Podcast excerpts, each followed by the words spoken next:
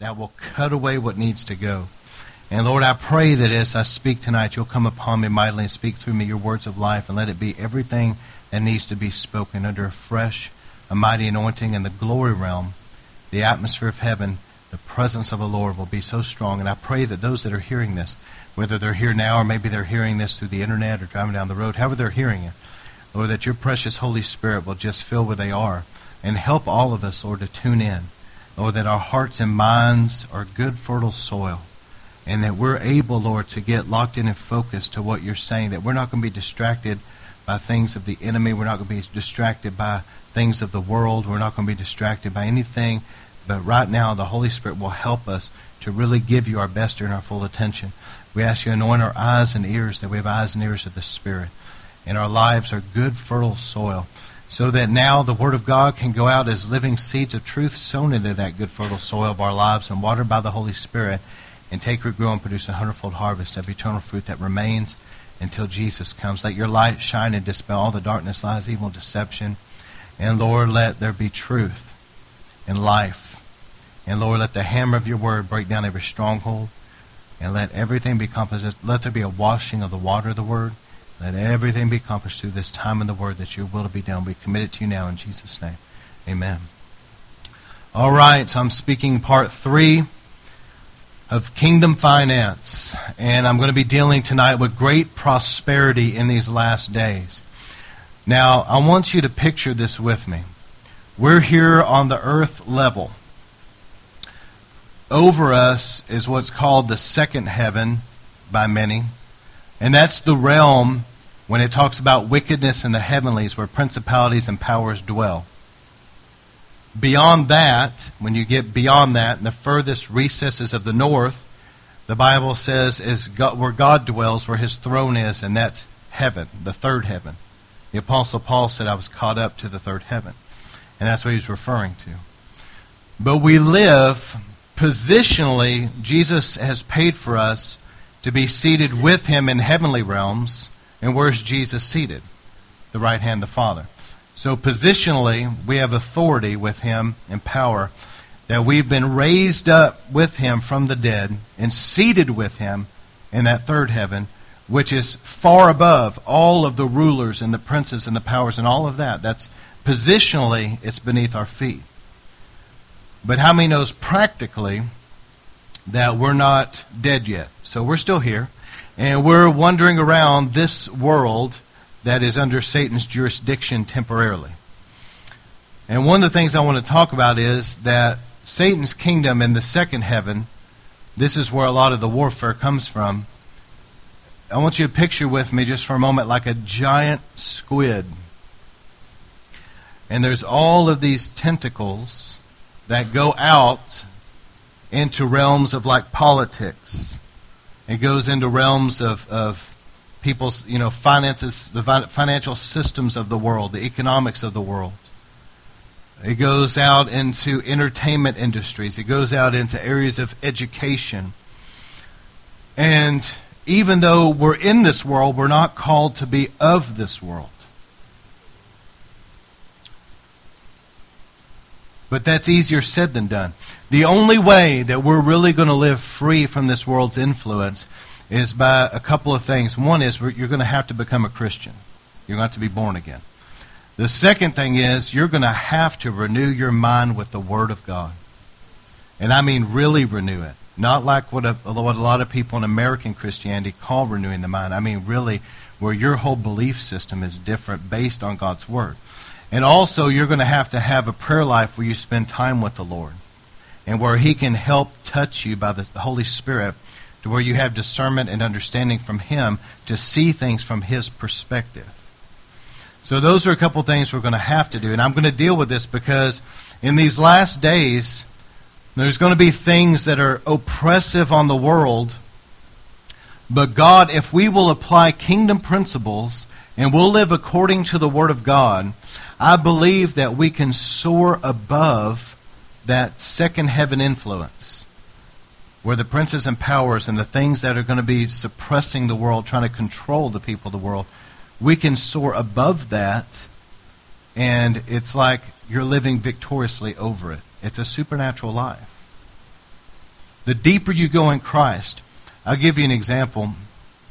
Well, two examples. There was a, a pilot that was telling me that there's times that there can be a storm that hits, but that sometimes airplanes can get just simply above that and they have a smooth flight. But the people beneath them are really, I mean, there's thunder, there's lightnings, there's all kinds of things going on.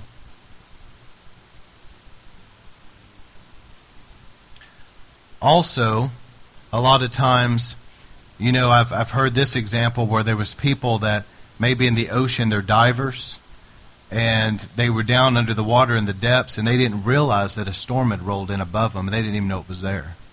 Because under the water, it was calm.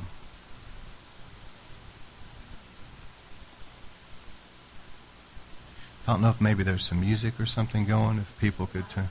Okay, okay. All right, that's fine. All right, but anyway,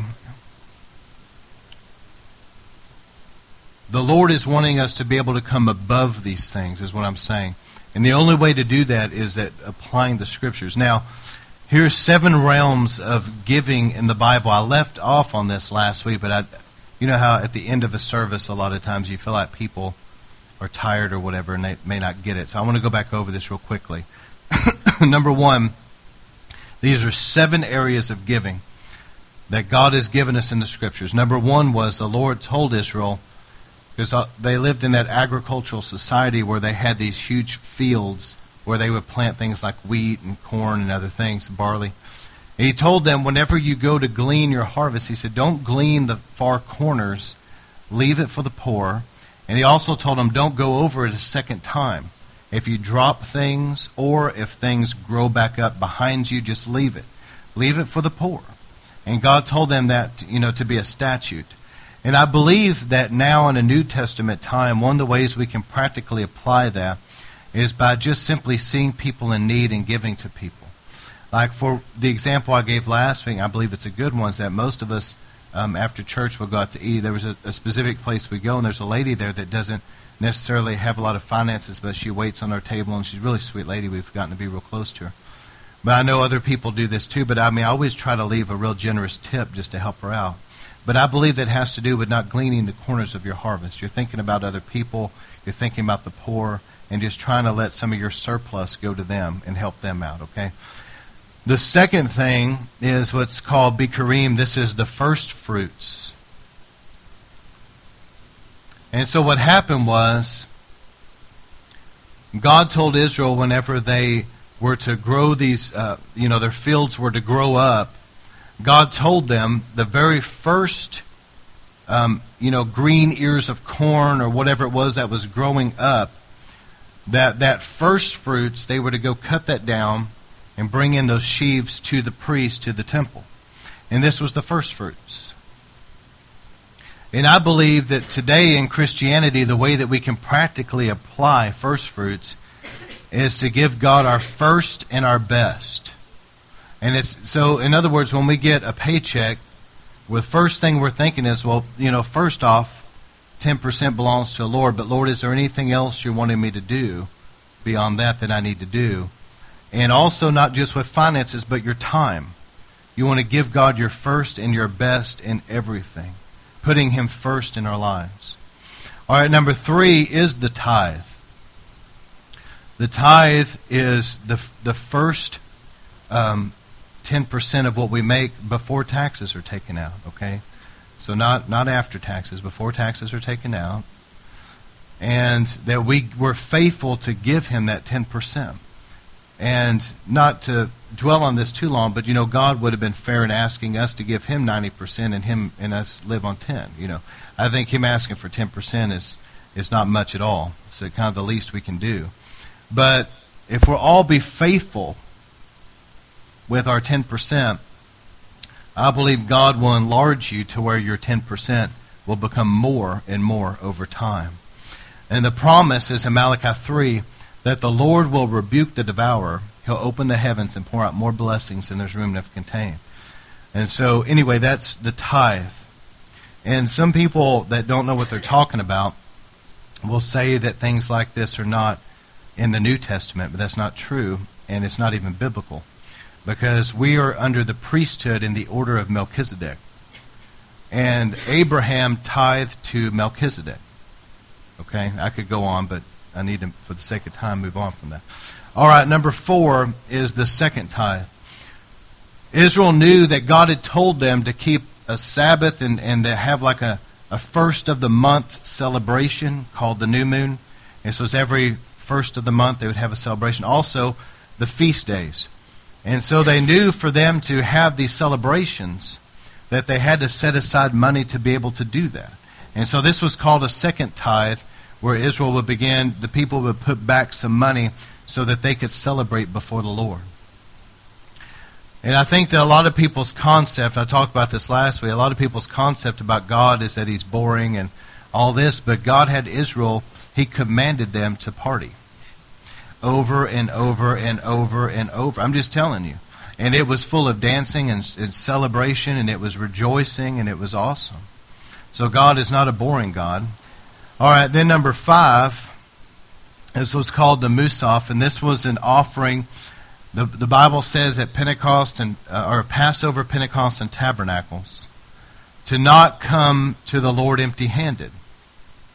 And so there was a special offering that people would set aside that they would bring to the Lord at Passover.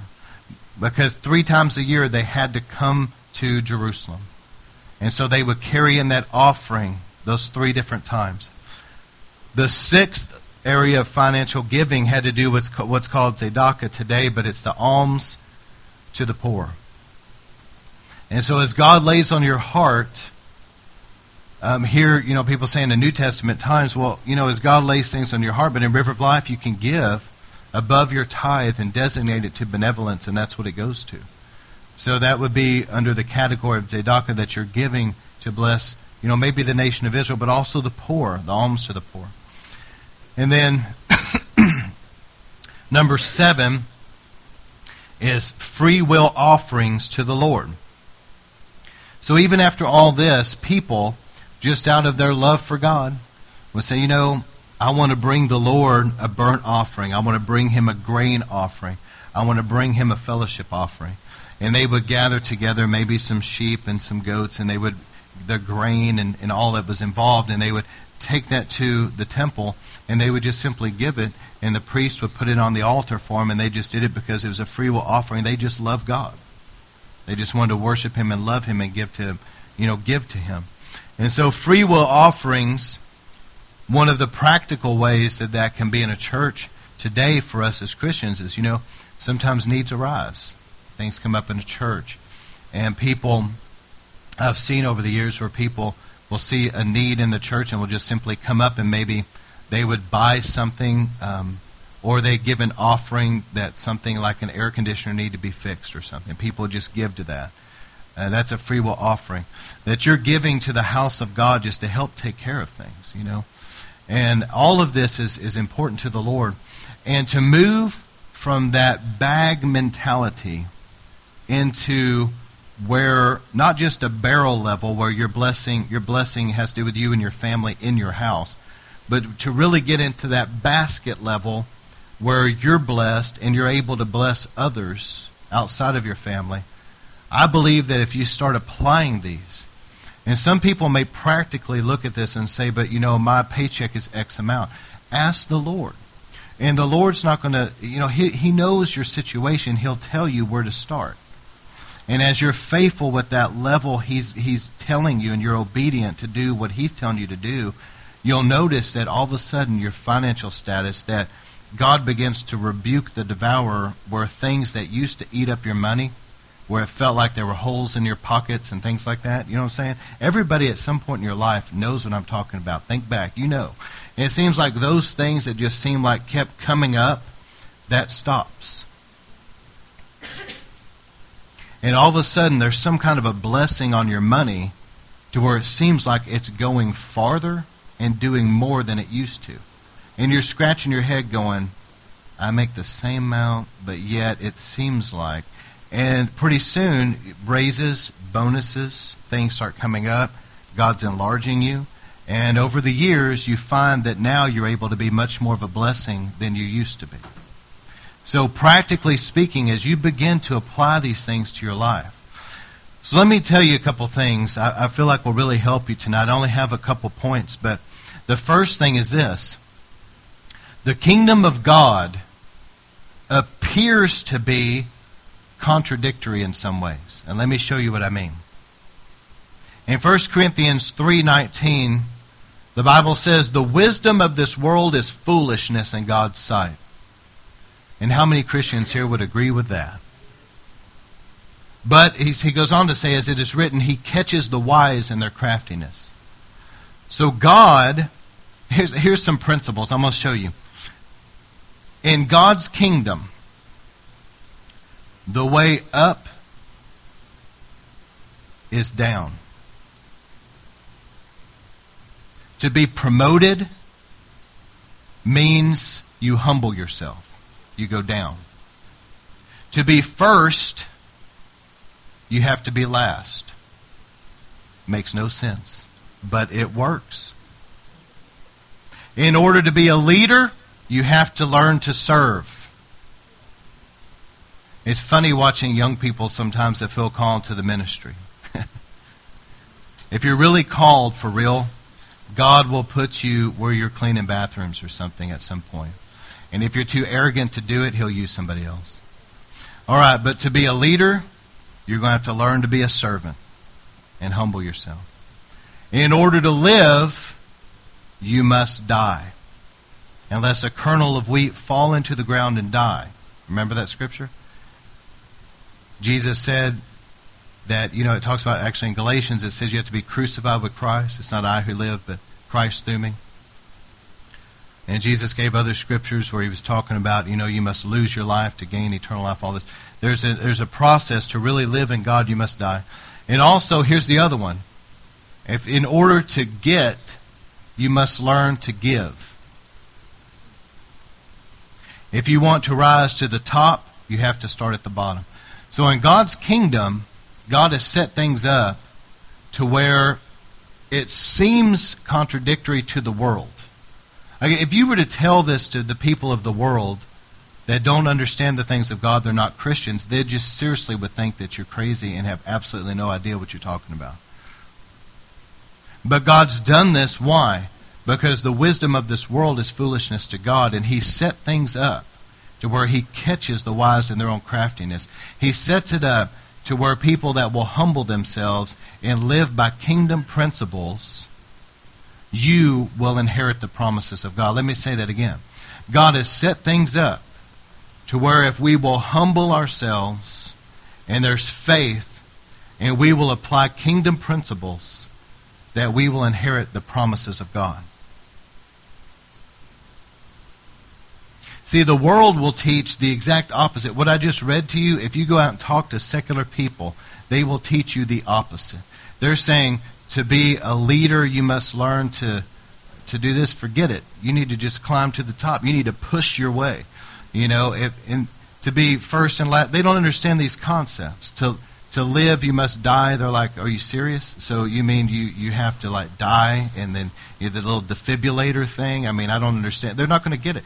And then you say okay well to to give i mean to get you have to learn to give. They're thinking you're crazy. Uh, you just keep everything that you want. You give away. You know they don't understand these principles. So this is a very foreign concept. Now i'm going to dovetail that point with this and I want you guys, of all the things I said tonight, I really want you to put things down and look at me. I really want you to hear what I'm saying. Because as a pastor, this very much concerns me. It deeply concerns me, not just for River of Life, but the greater body of Christ. Satan is the temporary ruler of this present world system until Adam's lease runs out, until Jesus comes back. Everybody understands that? Okay. Now let me let me show you something. I'm going to explain why am I teaching this. Well, John 14:30, Jesus said, "I don't have much to say to you, for the prince of this world is coming. He has no hold over me." So Jesus recognized him as the prince of this world. The apostle Paul talked about the prince of the powers of the air, and um, Paul even called him the little little g, little g, God of this world. And so we know that Satan took Adam's authority. And when Satan stood before Jesus and was tempting Jesus, one of the temptations was Satan had taken him up to a high place and said, Look out, and he showed him the kingdoms of this world. And he told Jesus, These were given to me, and I will give them to you if you'll bow down and worship me. Does anybody remember this? And Jesus never argued that fact because he knew that these were originally given to Adam in the garden, and Adam, through his disobedience, gave them over to the devil. And so here's what I'm saying. I want this to be real clear because there's an important point. Jesus' kingdom, in John 18:36, Jesus said, "My kingdom is not of this world." All right.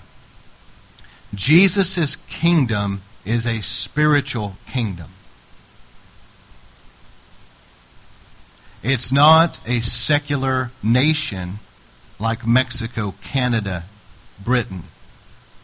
It is a spiritual kingdom. And the Apostle Paul taught us you, you don't wage war with weapons of this world, carnal weapons like guns. He's saying your, your weapons are not carnal, they're spiritual weapons. And Paul taught us also you're not fighting against flesh and blood. You're fighting against princes and powers and wickedness in the heavenlies. You're fighting a, here, here it is. You're fighting a spiritual battle.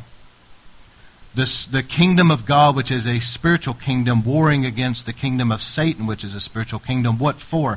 For the souls of men. Now, when Jesus comes back, and I'm talking about not to catch away his bride, but when he comes back and his feet touch the Mount of Olives, when he comes back, the second coming. The Bible says in Revelation 19 that at that time, the kingdoms of this world will fall before him and he will take over them. So there's a couple points I want to make in this because I'm very concerned about some things. Now I want you to hear my heart about this, okay? And you need to listen to me through the rest of this sermon. But people, there's two points I really want to make. I'm going to make this one first.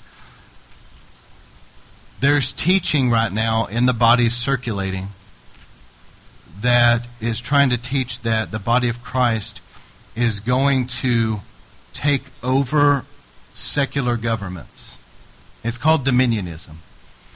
And they believe that through spiritual warfare, I guess, but that we're going to take over the secular governments of the world and usher in like an era of peace. And then because of this, this will usher in the coming of the Lord.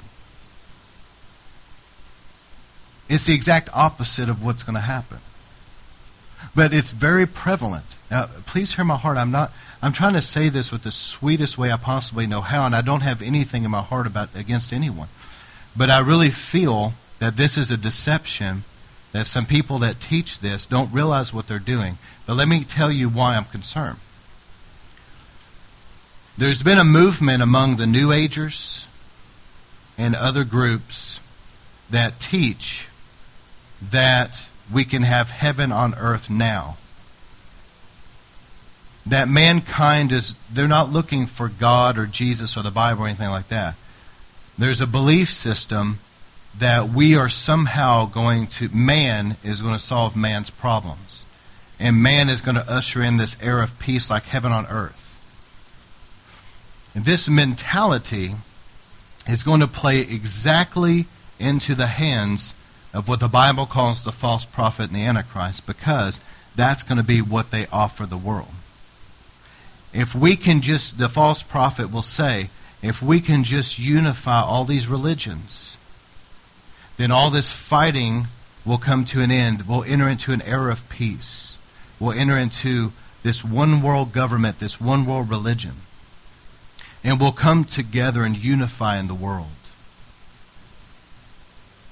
And the Antichrist will step in as a political figure.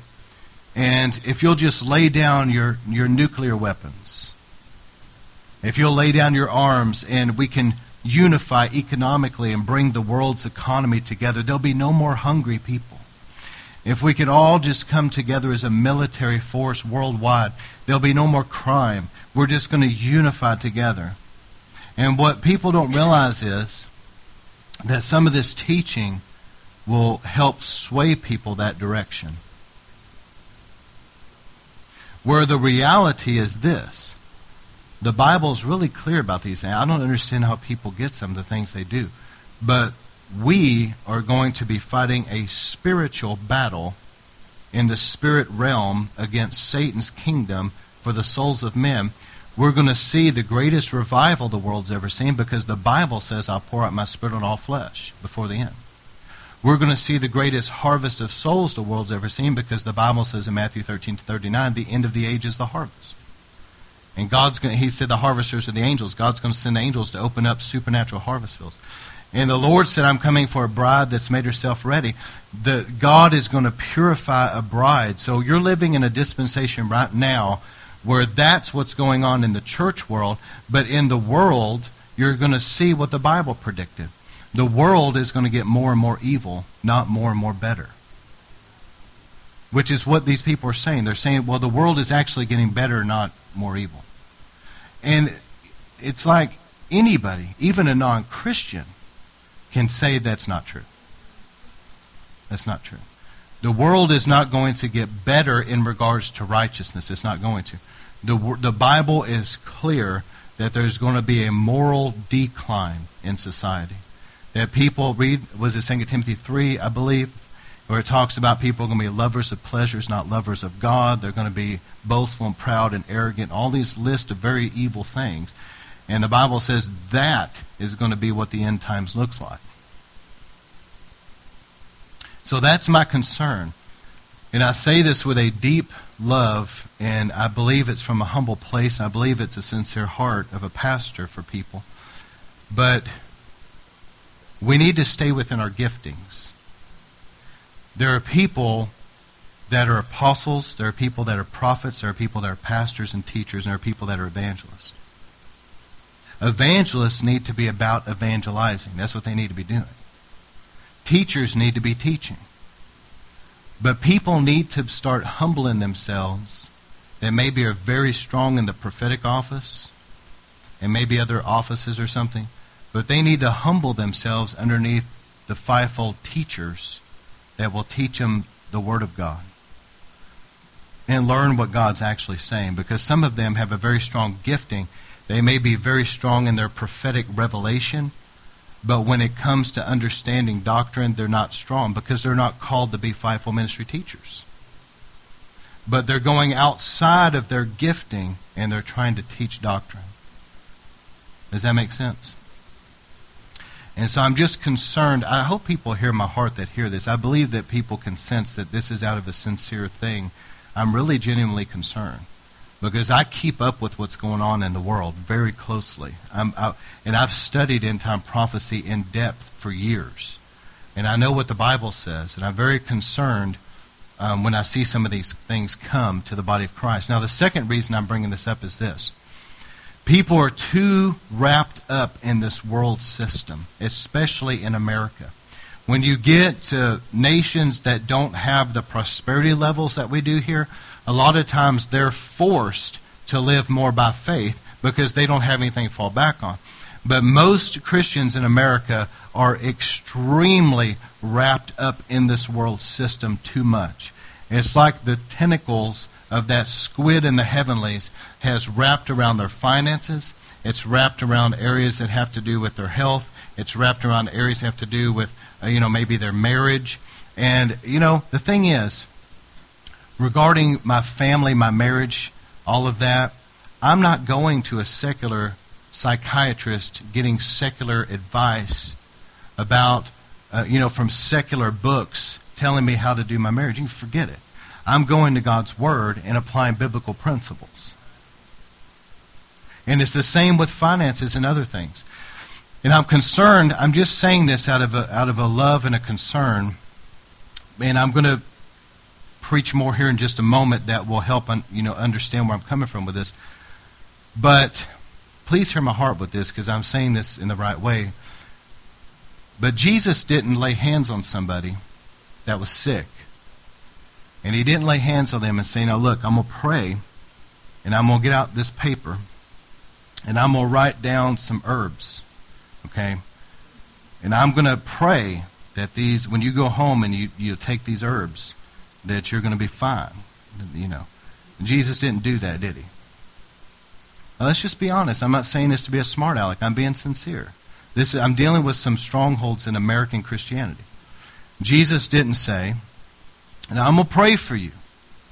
Now, but I, I want you to go down to, there's, there's a Greek doctor down there, okay, on the street over here. Now I'm going to pray that God's going to use him and you're going to be fine because he's going to take care of you. He's going to get everything you need. Jesus didn't do that. You guys know as well as I do that a lot of Christianity, that is the level that they're at. And because of that, they have the tentacles from that second heaven wrapped all up around their life in that area. Their, their marriages and their family relationships, they're going to secular psychiatry, getting secular advice, and that tentacle is coming out of the second heaven wrapping up their relationships. The same thing with finances. If we're not going to apply biblical principles and live by faith the way God wants it done, then those tentacles are going to come down and start wrapping around people's finances. I think some people have too many attachments financially to this world system. I'm doing my best, by the grace of God, to be as detached as possible to this world. I'm in it, but I'm not of it. I'm just passing through. And if the systems of this world crumble, and they will because the Bible says so, my life is not so entangled with them that it's going to rip my life to shreds. I'm applying biblical principles to my life the best that I know how, including economically. I don't have my finances all wrapped up into this world system. I'm doing my best to get out of debt and stay out of debt.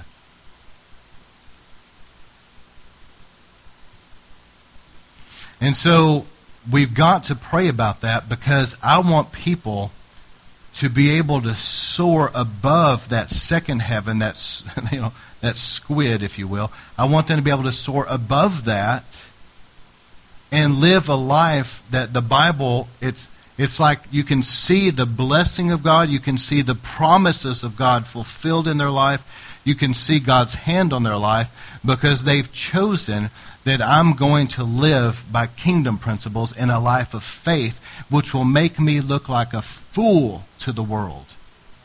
But I'm going to live that way because I'm going to humble myself and I want to please God and I want my life to be lived according to His Word.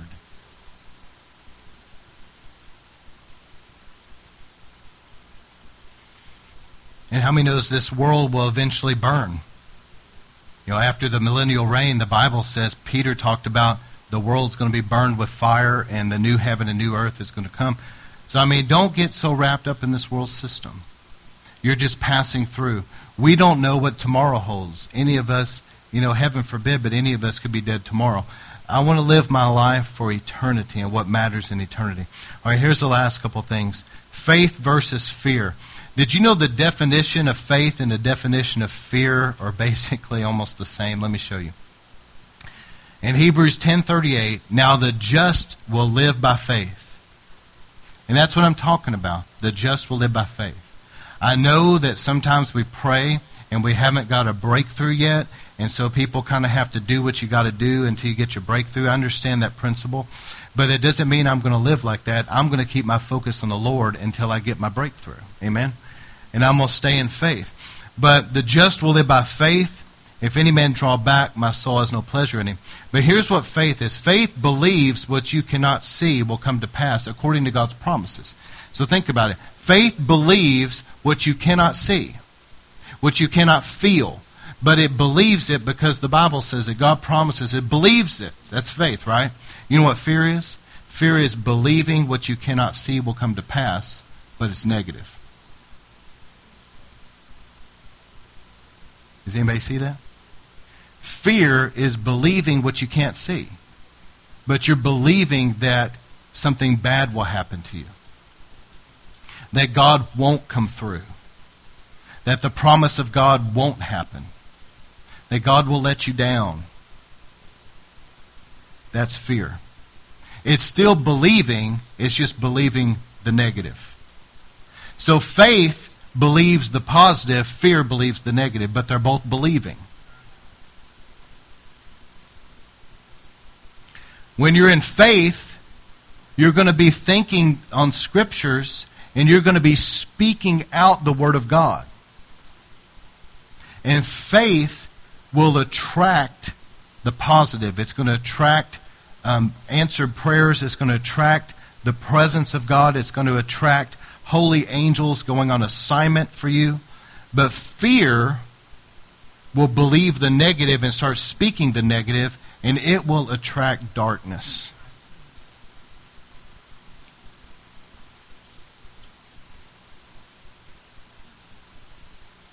Remember that God, He confounds the wise. I believe with all my heart God does this on purpose. He knows that in the natural, this makes no sense at all. He knows that. He's just wanting us to believe Him like children. He tells Joshua, I want you to take your, your men, your nation, I want you to march around Jericho once a day for seven days. On the seventh day, I want you to march around it seven times, and I want you to toot a horn. And I want you all to shout. And in the natural, if Joshua was a man like the people of this world, so to speak, he would be thinking, this is such a stupid military strategy. There is no way that that makes any sense in the natural. But Joshua humbled himself before God. Humility and faith go together. He humbled himself like a child. And he said, Lord, I will obey you. I will do what you said, and I will believe. And the book of Hebrews records these type of stories in the Hall of Faith, saying that they believe God. And so Joshua stepped out in faith. He said, This is what God said to do. We're going to do it, and we're going to believe God. And when they blasted the shofar and they shouted, the walls came down, and God gave him a supernatural victory. Gideon, same scenario. God kept telling him, Send these people home. Send these people home. I'm sure Gideon seriously got scared at some point. He's probably thinking, this is getting bad now. I mean, we're, we're badly outnumbered. And it gets down to 300 men facing like 100,000 or more. And God told him then, I want you just to surround the camp and you have a, a lantern, you know, a torch, a clay pot with a torch in it, and you've got a shofar, a ram's horn like this, and I want you to break the clay pot and I want you to blast the shofar. And I'm sure Gideon's thinking, first off, you made me send everybody home. Okay, I've got 300 guys, and I mean, we're grossly outnumbered. I mean, it's like 10, 15, 20 to 1. And then, on top of that, you're not even mentioning a sword right now. You're mentioning a clay pot. And you're mentioning blasting a horn. But he, in, uh, in the natural, it seems so stupid. But he did it, and God threw them into so much confusion that they began to kill one another and flee.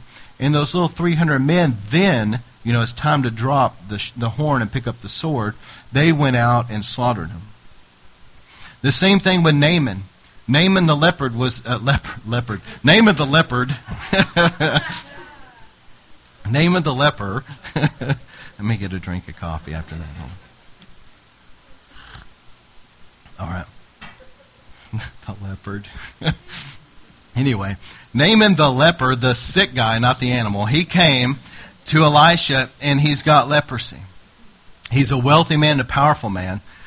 And Elisha doesn't even go out to greet him, which ticked him off.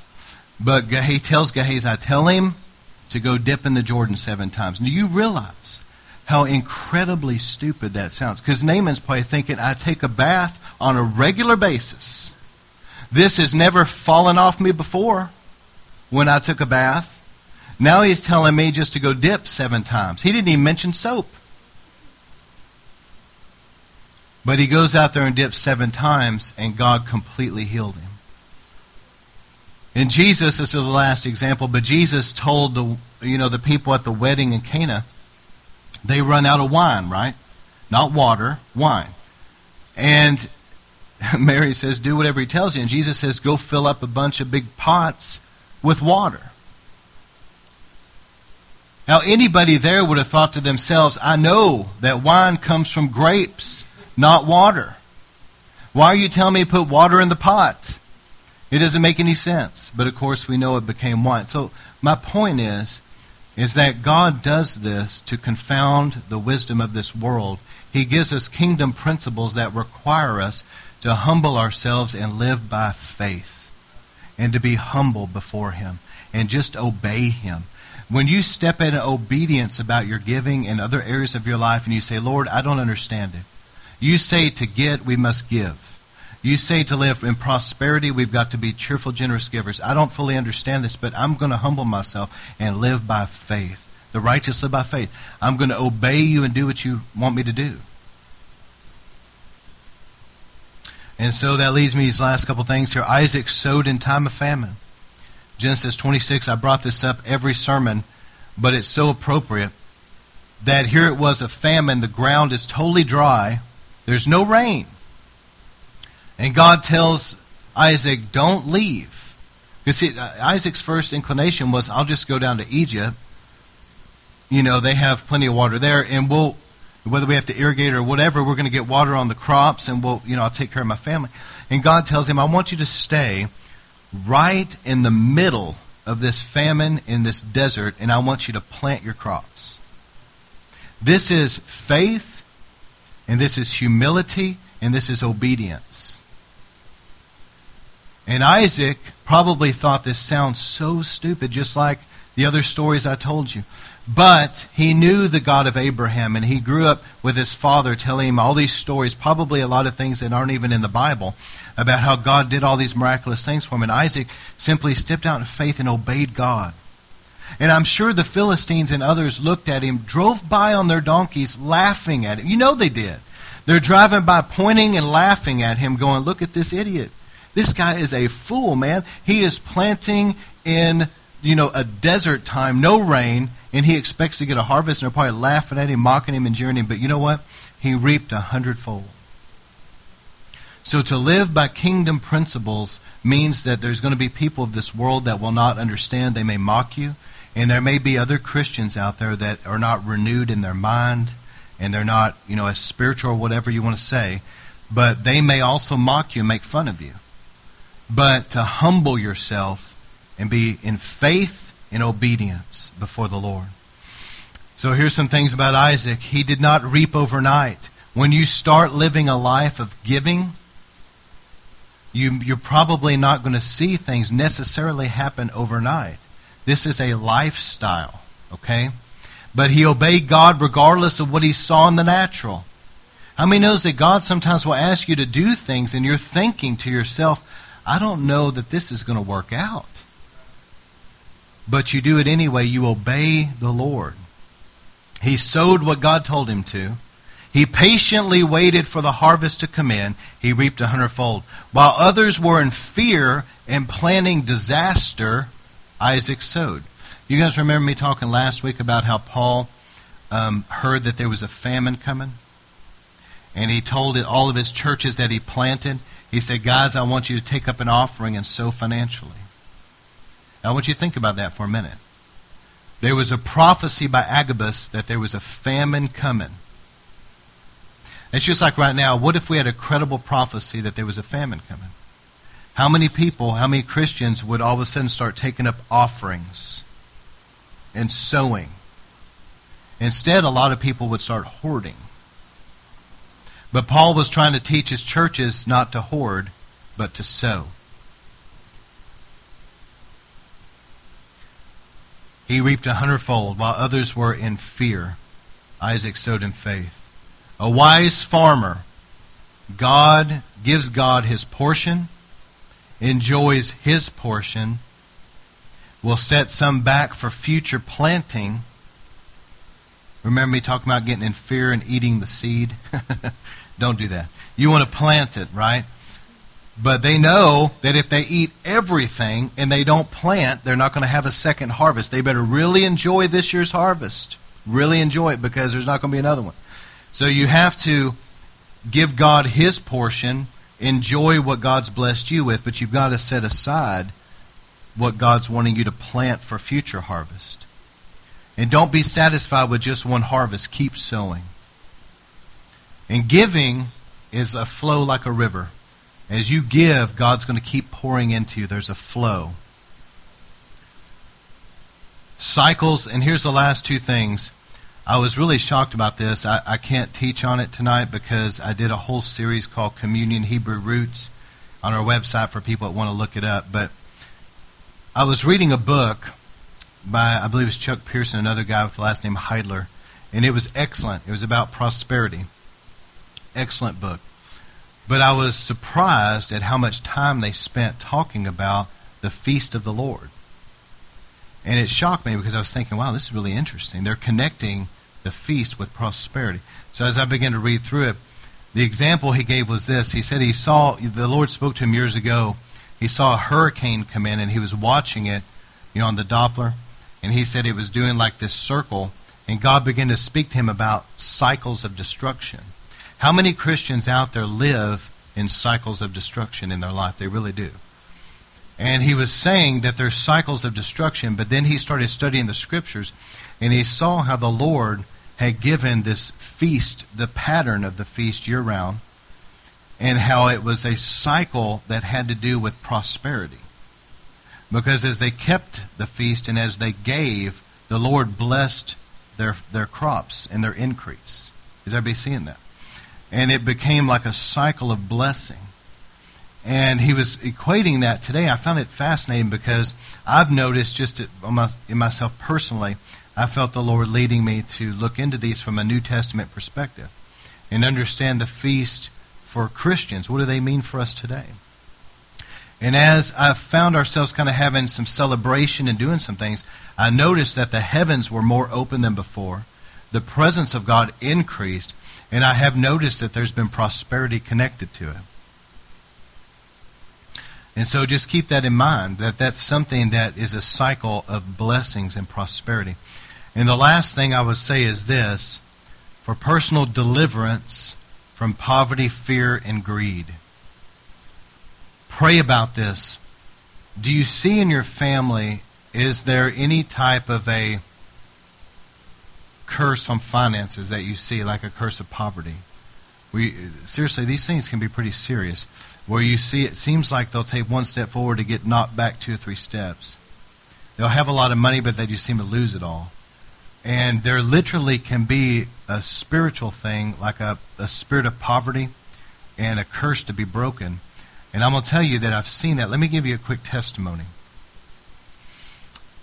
On my father's side, we talked about this years ago, that there seemed to be something like that.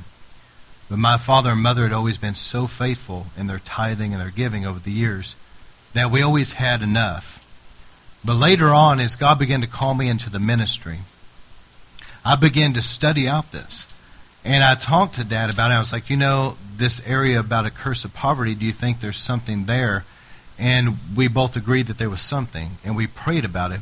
And I remember as we genuinely agreed and broke that thing, man, there was a release of a very large sum of money that was given to him. And then it seemed like it just broke the, the barriers, and financial increase started coming way up. So it's picture it like a python snake that's just trying to confine you. Once you break that stuff, you can go up into all that Jesus wants us to have. And here's the way I look at it. Jesus paid for our salvation, but he also paid for our healing and he paid for our deliverance. But we've got to lay hold of it. So I'm saying you've got to lay hold of it. And whenever you rise up and begin to take authority and break this stuff, Satan is a thief. So let me close with these three things. Satan is a thief, and the Bible says when a thief is caught, he must restore sevenfold. I encourage people to write down on a list of paper right now, get out a piece of paper, write down things you feel the devil has stolen from you materially, financially. Has he stolen your family? You, are your kids living in sin? What has he stolen from you? Make a list and go before the Father and begin to pray, Lord, you promised when a thief is caught, he must restore sevenfold. I'm believing you that there's going to be now a sevenfold restoration in my life. I remember teaching on that years ago. There was a lady, some of you guys might remember, her name was Jill. She used to come here. And she was living in abstract poverty at the time, had nothing. And I was preaching along these lines, and she made a list, and it was extensive. And she prayed about it and she was crying. I, I mean to tell you, something broke. And that woman ended up in management in a job. She had a good job, making good money. She got a new car, nice place to live. Everything turned around. I mean, it was like an explosion. Did you know that there's a promise in scriptures that what you've lost in this life for the sake of the kingdom? So if the enemy has been coming against you to steal, kill, and destroy, and you've lost things in this life because of that, for the sake of the kingdom, or maybe through persecution, in other countries it'd be a lot more prevalent where maybe people come in and, and you know, do things like burn down your house or something because of persecution. But nonetheless, it says, What you've lost in this life for the sake of the kingdom, Matthew 19 29, Jesus said, It will be restored back to you in this life many times over. See, a lot of people don't know that promise is in the Word. And then let me remind you of Luke 18, the persistent widow. She kept going before that earthly judge. He was a wicked judge. He didn't care. But she kept going before him saying, I need justice. I need justice. I need justice.